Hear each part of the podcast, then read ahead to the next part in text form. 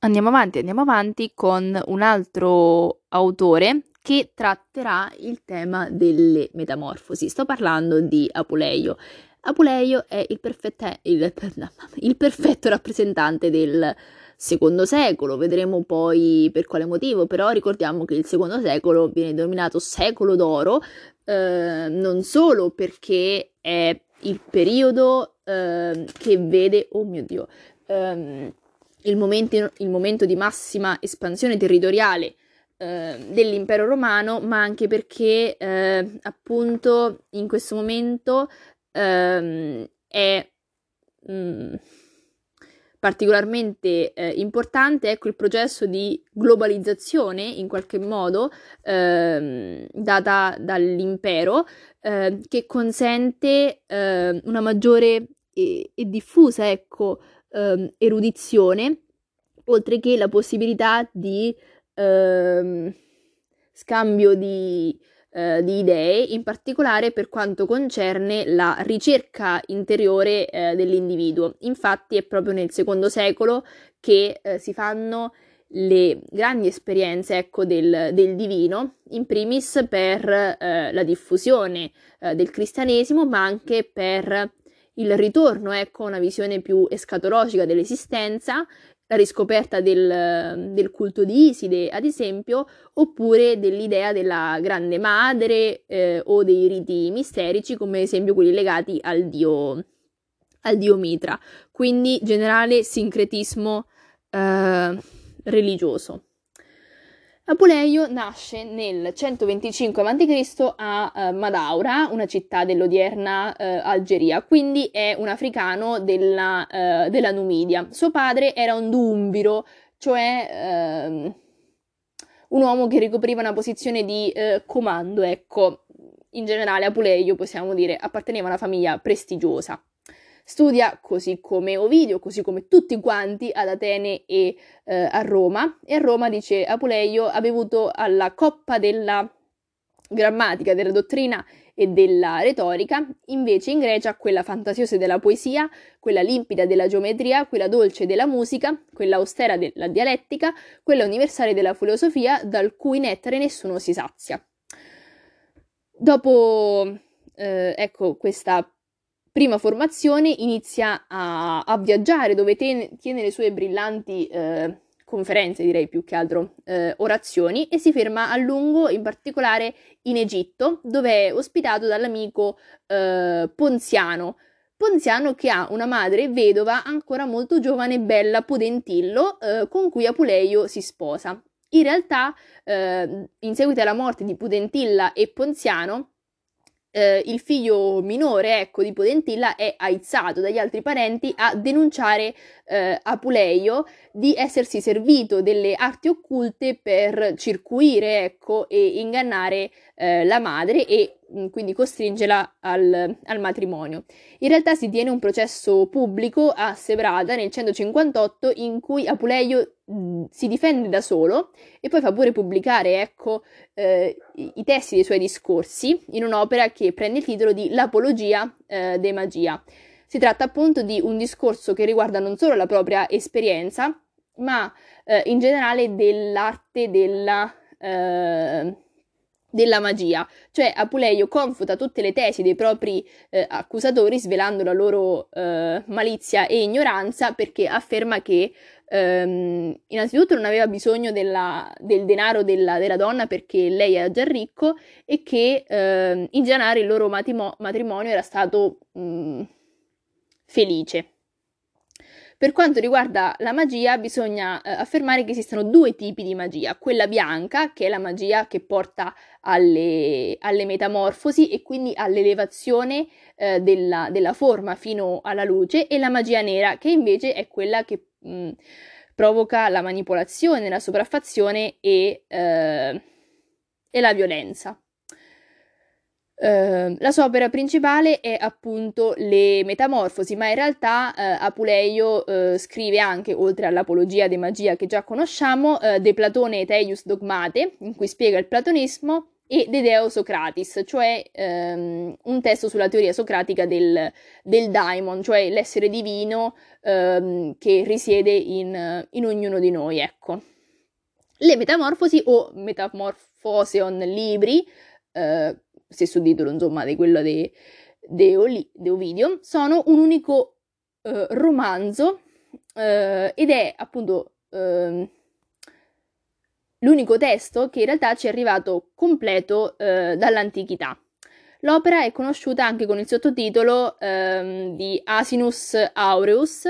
Vabbè, la precisazione che bisogna fare è che in realtà non si tratta proprio di un romanzo, perché in realtà il termine romanzo nasce solamente nel Medioevo, ecco, per indicare quei racconti scritti in lingua romanza. Ad ogni modo possiamo utilizzare questa terminologia perché le Metamorfosi o l'Asinus Aureus contengono tutti quegli elementi che sono tipici del romanzo, cioè il viaggio, l'amore, l'avventura, la Bildung e processi di iniziazione, ecco.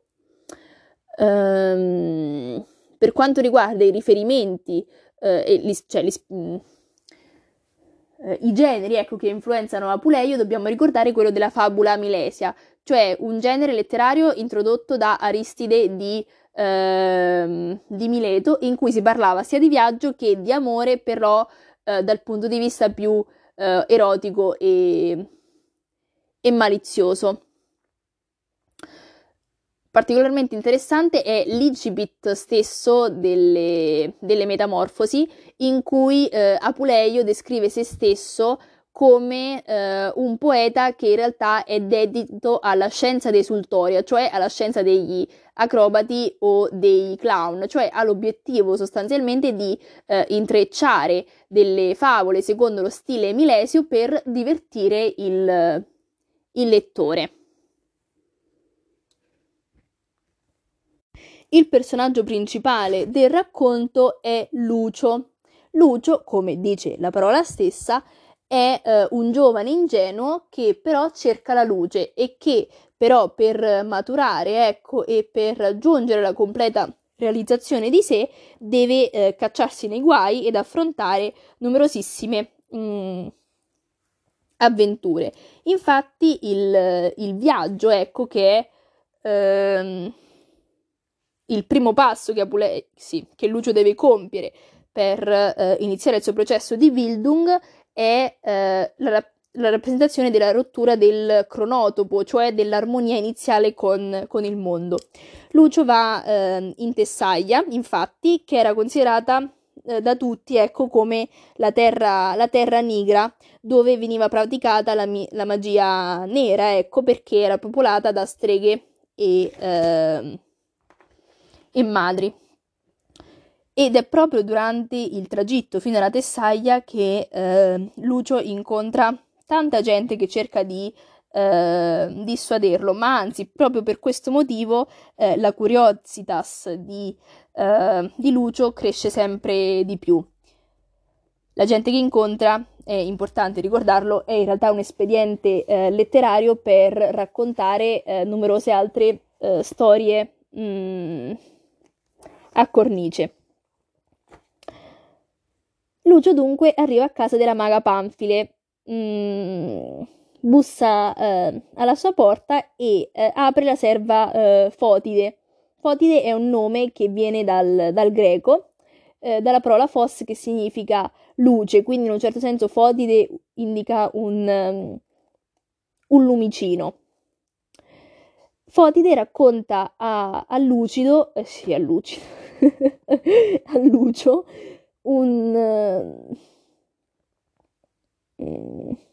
una scena, ecco, di cui è stata testimone. Infatti Fotide racconta che di aver visto la sua padrona essere salita sul suo laboratorio, ecco, magico, ed essersi spalmata un unguento che l'avrebbe trasformata in un uccello. Lucio dunque, che appunto è caratterizzato dalla curiositas, in un certo senso esorta Fotide a guidarlo fino al laboratorio, ma purtroppo, in mezzo a pezzi di cadaveri, teschi, serpenti e veleni, prendono il barattolo sbagliato e insomma Lucio, invece che trasformarsi in un uccello, diviene un asino, e qui viene raccontata tutta la metamorfosi di Lucio, in cui i pili diventano i peli si trasformano in setole, pili in setas, la pelle in realtà cuoio, cutis in corium, le dita in zoccoli, toti digiti in singulas, ungulas, fino a diventare un essere effettivamente orripilante. Infatti l'asino era esattamente l'animale contrario della calocagazia, perché era brutto, sgraziato, ridicolo e considerato da tutti stupido. In realtà per Lucio la trasformazione in asino è una vera e propria benedizione, in quanto il fatto di avere delle orecchie lunghissime ha un senso. Lucio deve trasformarsi, in un asino per parlare di meno, e imparare ad ascoltare di più. E infatti è da asino che ascolta moltissimi dei racconti delle metamorfosi, di cui il più famoso è quello di Amore e Psiche. Infatti, che cosa succede? Che Fotide, nel momento in cui vede Lucio essere trasformato in un asino, gli rivela che conosce l'antidoto per l'incantesimo e che però necessita di alcuni petali di rosa che potrà andare a raccogliere solamente la mattina successiva. Il problema è che durante la notte arrivano dei briganti che rubano nella casa di Panfile e poi caricano il bottino sulla schiena del povero Lucio, che quindi viene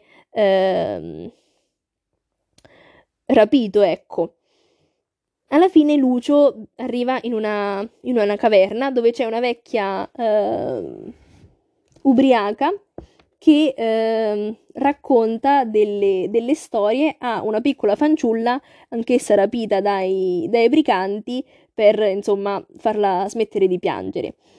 La favola che racconta è quella di Amore e Psiche.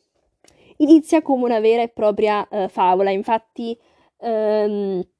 Ovidio scrive erant in quedam civitate rex et reina, cioè c'era una volta in quella città un re e una regina che avevano 3 figlie. Ancora una volta topos delle favole, 3 figlie come quelle di Cenerentola, insomma. Le prime 2 brutte e stupide, e l'ultima invece dotata di grandi doti. È questo lo stesso caso di Amore e Psiche. Infatti la terza figlia è bella, tanto che non si poteva celebrare con l'audibus humanis, e le persone venivano a vederla da lontano, ut ipsam deam venerem, cioè come se fosse effettivamente la dea Venere. Il problema però è che è proprio la dea Venere a divenire gelosa della bellezza di Psiche e delle lodi che le vengono rivolte. Venere dunque chiama suo figlio Amore per organizzare la sua vendetta, e quindi costringe Psiche a sposare un sevum mostrum ferum et viperium, cioè Venere vorrebbe che Psiche sposasse la bestia più brutta esistente sulla terra. Psiche quindi viene vestita da sposa. Bene, mi è caduta la cosa sui miei fogli di latino, non si vede più niente. Dicevo, Psiche viene vestita da sposa e viene portata su un alto monte, così come è stato ordinato alla famiglia da Venere. In realtà si tratta, Apuleio, descrive questa celebrazione come un vero e proprio rito funebre, come era d'altronde per tutte le ragazze che erano costrette ad abbandonare la loro casa e abbandonare la loro vita di fanciulle. Psiche, aspettando l'arrivo del mostro, effettivamente si addormenta, e Amore arriva per trafiggerla, ecco, da una delle sue frecce. In realtà il mostro, ecco, di cui doveva innamorarsi Psiche era appunto Amore stesso, che era definito come una bestia, appunto, perché si trattava di un dio octonio, cioè di un dio che era a metà tra la dimensione umana e la dimensione animale, e per questo motivo era considerato feroce, cioè come un essere che si sottraeva a qualsiasi tipo di categoria e quindi non poteva essere incasellato dalla mentalità umana. Il problema però è che Cupido, al vedere Psiche, rimane completamente affascinato da tanta bellezza, e quindi in realtà finisce con il pungersi con una delle sue stesse frecce. Quindi innamorato, ecco, di Psiche, la prende e la porta con sé nel suo antro. Qui Psiche trova dei servitori magici, ecco, che l'aiutano a lavarsi, ecco, e a prepararsi alla prima notte di nozze, dove effettivamente Amore e Psiche, ecco, si incontrano per la prima volta e riescono a parlarsi, e durante la quale però Amore insomma le chiede, ecco, di non rivelare a nessuno ciò che accade nella loro intimità e di non effettivamente passare mai del tempo con lui alla luce del sole. Quindi la prima notte di nozze trascorre effettivamente al buio. Ah vabbè, qui un piccolo excursus sull'origine dell'amore, che secondo il discorso di Diotima di Platone era figlio di Penia, della mancanza, e di Poros, il dio dell'espediente, cioè di colui che trova sempre una strada, ecco, anche quando tutto sembra perduto. A ogni modo, Psiche, dopo qualche notte, ecco, passata con suo marito Amore, va dalle sorelle e queste si ingelosiscono, ecco, perché una ha sposato un uomo anziano e l'altra invece uno vanesio, e in un certo senso le insinuano dei dubbi, ecco, sul fatto che suo marito sia in realtà un mostro e che il figlio che nascerà verrà divorato da Amore stesso. Psiche si lascia manipolare dalle sorelle, e appunto durante la notte, mentre Amore sta dormendo, prende una lucerna con un coltello e sta quasi per ucciderlo. Però prima di compiere il gesto vede per la prima volta l'aspetto di Amore, che gli pare appunto dolcissimo e bellissimo. Apuleio scrive: videt omnium ferarum mitissimam dulcissimamque bestiam ipsum illum cupidinem formonsum deum formonse cubantem, cioè un dio bellamente dormiente, e dunque non riesce ad andare oltre. Amore però in quel momento sente una goccia di olio ardente, ecco, cadere dal lume, e si sveglia, rendendosi conto di ciò che Psiche stava per fare. Ovviamente la abbandona, ecco, e quindi Psiche si trova sola, abbandonata e incinta, senza sapere più dove andare. perché infatti nessuna divinità vuole accoglierla per non inimicarsi, ecco, ovviamente la dea Venere. Quindi nonostante Psiche si rechi nei tempi di Cerere e di Giunone, li ripulisca, insomma, dimostri la sua devozione, nessuno è disposto ad aiutarla, che qui archetipo delle favole dell'economia domestica, cioè della principessa che pulisce, ecco, che si occupa della cura della casa. A ogni modo, Psiche decide di affrontare alla fine Venere, che la sottopone a delle prove. La porta in una stanza, mescola insieme sacchi di vari tipi di cereali e le dice che dovrà separarli prima dell'alba. Psiche inizialmente si dispera, poi accorrono le formichine che l'aiutano a completare il lavoro. Poi, altra prova, deve andare a tosare le pecore col vello d'oro, non sapendo però che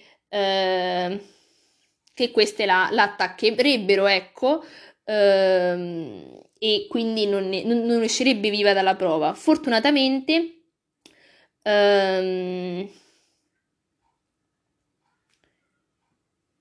incontra una cannapalustre che la ferma, ecco, e le dice che per tosare le pecore deve aspettare il tramonto, perché in questo modo le pecore saranno più docili. Poi deve attingere l'acqua da una sorgente che alimenta i fiumi dell'inferno, e qui le viene in aiuto l'aquila di Giove, fino a che Venere, ecco, non la sottopone alla prova più terribile, cioè deve portare a Proserpina, la consorte di Ade, un unguento di bellezza. La catabasi, quindi la discesa agli inferi, ancora una volta viene interpretata come rito di iniziazione.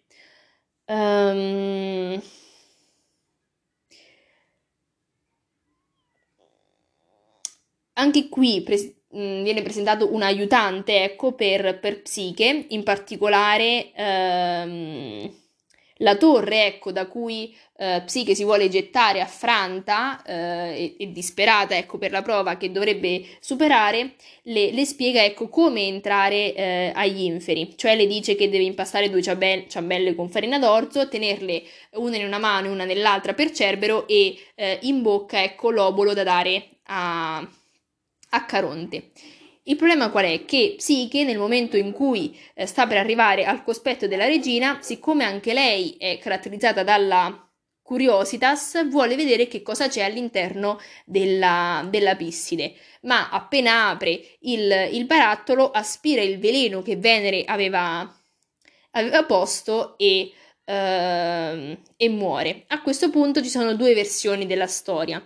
In una Giove acconsente, ecco, a far diventare Psiche la sposa di Amore per richiesta del dio stesso, e quindi manda Hermes a sciogliere Psiche dalla morte e portarla in cielo, e nell'altra, che è quella che verrà poi interpretata, ecco, da Canova nella celebre scultura, è Amore che libera Psiche dalla morte con un bacio.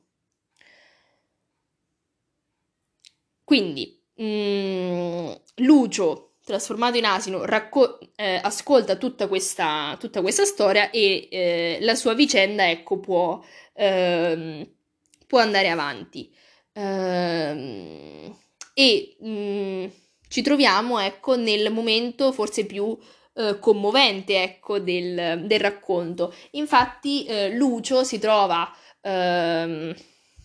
sulla spiaggia, ecco, e disperato invoca la luna per cercare la morte, ecco, da asino, se non può essere ritrasformato in uomo. In realtà, nel momento in cui chiude gli occhi, gli appare la dea Iside, la dea simbolo della femminilità, del sincretismo di tutte le dee, la grande madre, la signora di tutti gli elementi, summa numinum, prima celitum, eccetera, eccetera. Quindi allo stesso tempo Minerva, Venere, Diana, Proserpina, Cerere, Iside, eccetera, eccetera.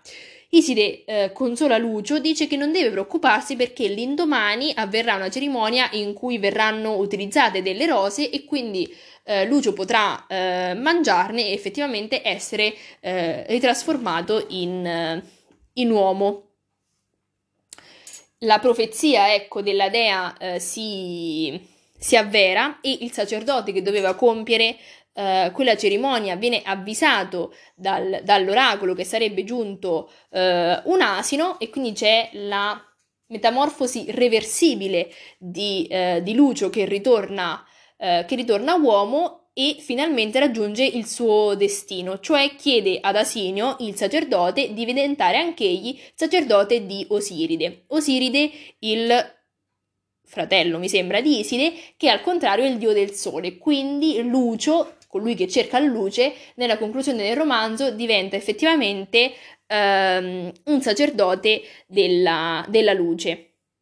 E qui qual è la particolarità, ecco, l'espediente letterario che utilizza Apuleio? È che i sacerdoti della luce erano gli unici personaggi, ecco, che nell'antichità dovevano radersi completamente i capelli insieme ai clown, cioè al Calvus Mimicus, e ecco quindi che in un certo senso si chiude il cerchio che era stato iniziato da Apuleio inizialmente, perché anche l'autore stesso ha raggiunto il suo scopo, cioè attraverso questa storia ha fatto ridere il lettore, l'ha saputo intrattenere, ecco, con la sua scienza desultoria. Ovviamente la storia di Apuleio, la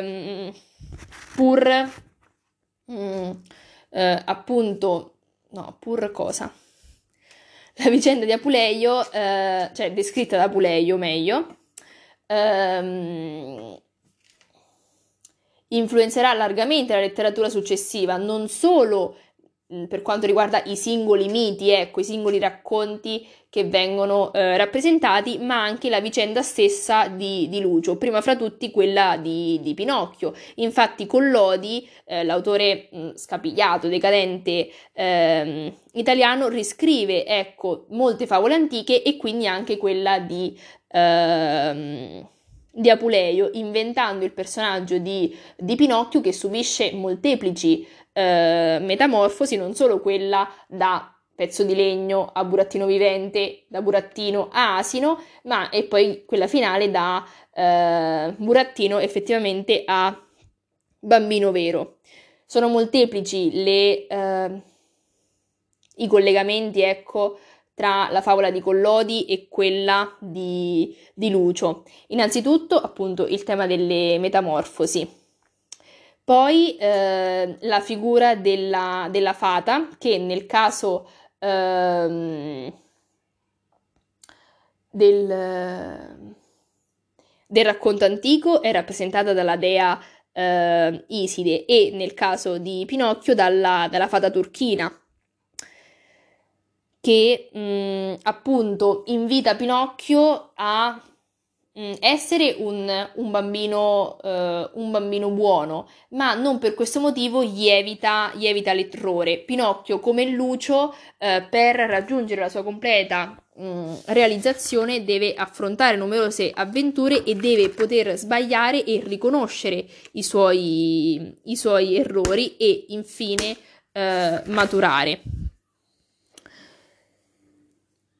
In realtà Pinocchio è però, possiamo affermare, un romanzo di denuncia, ecco, della società italiana post-unitaria. Ricordiamo infatti in che contesto Collodi scrive questo romanzo, cioè un periodo in cui sono crollati gli ideali romantici, l'Italia affronta una crisi che non è solo economica, ma anche politica e sociale, e in generale in questo contesto, ecco, il bambino sicuramente, soprattutto per quanto riguarda le città più povere dell'Italia, viene adultizzato, ecco, viene considerato come una miniaturizzazione dell'adulto, e quindi non può vivere la propria infanzia perché è costretta a lavorare e imparare fin da subito che la vita, ecco, ruota intorno alla legge della lotta per la sopravvivenza. E qui mi viene in mente anche Verga con Rosso Malpelo e quindi la condizione dei Carusi nelle zolfare siciliane.